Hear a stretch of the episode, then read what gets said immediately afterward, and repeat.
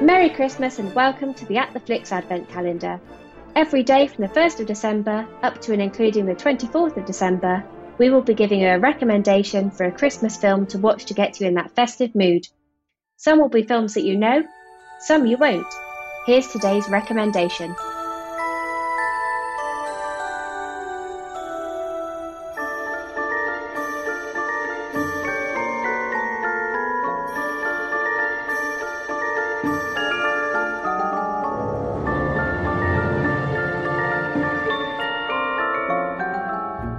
The McCallisters' extended family are getting ready to spend Christmas in Paris.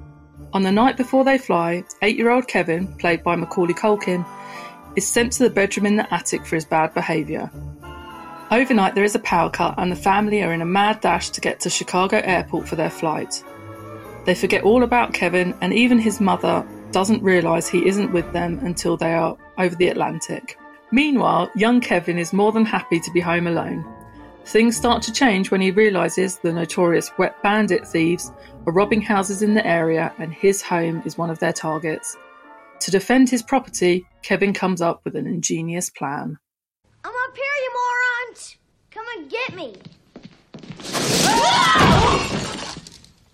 You guys give up, or you're thirsty for more?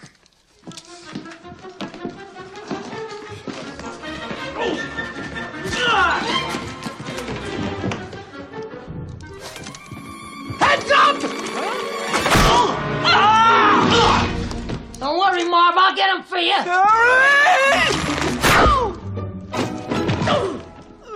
Yes.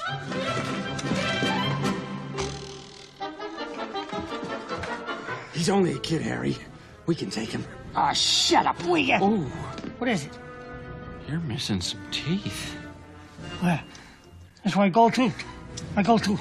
I'll kill him. I'll kill him. Ah. Cake, and I'll snap up your cojones and boil them motor oil. It honestly doesn't feel like Christmas for me until Macaulay Culkin has uttered the words, I made my family disappear, and then runs around his house like a lunatic. I've grown up with Home Alone as a Christmas staple, and I still enjoy watching it to this day, and not just at the festive times of year.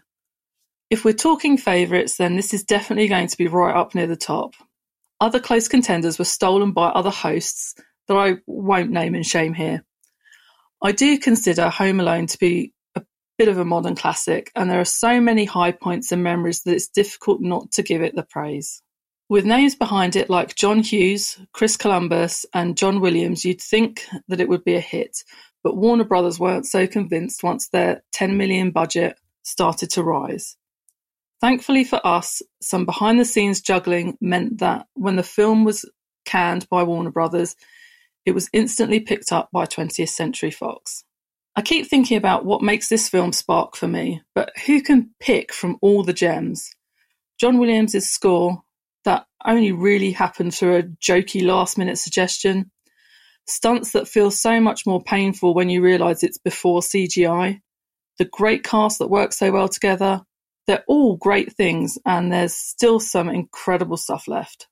Macaulay Culkin has such a natural talent that, be it comedy or something a little more serious, he nails it.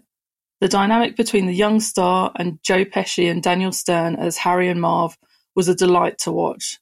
The innocence of Kevin and Marv against the scary visage of Harry gives you a clear sense of allegiance.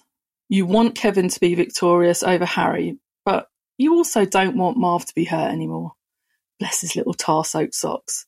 Our baddies suffer blow after blow at the hands of the McCallisters' new home defense system, and as the viewer, you can feel every single one. On most rewatches now, I manage to only slightly wince with pain. That is until you get to the nail through the foot. I've, I feel the pain right up through my leg. Poor Marv.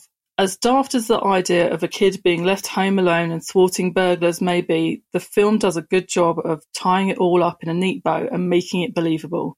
So believable to a child or us big kids that if you haven't already made your own defense plan, then what are you doing with your life? It also doubles as a zombie apocalypse plan at a push. It's really very silly not to have thought it through. If you're stuck for an evening's viewing, you can always do a double bill of films and catch Lost in New York after this one. Different and yet the same, it's a good sequel that always shows you the meaning of Christmas wrapped up in a madcap caper.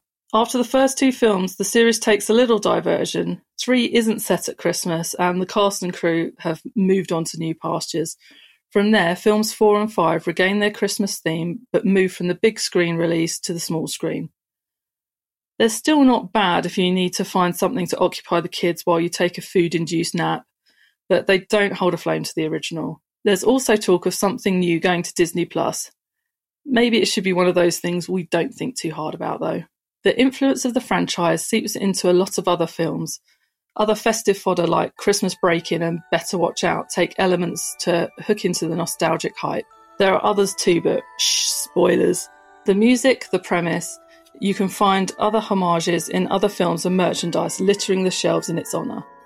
Merry Christmas, you filthy animals.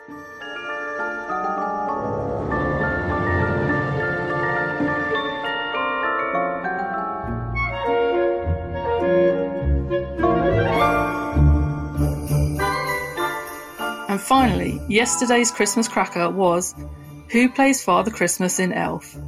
The answer is Ed Asner. Today's Christmas movie question Who played Matthew Broderick's annoying neighbour Buddy Hall in Deck the Halls? See you tomorrow with the answer.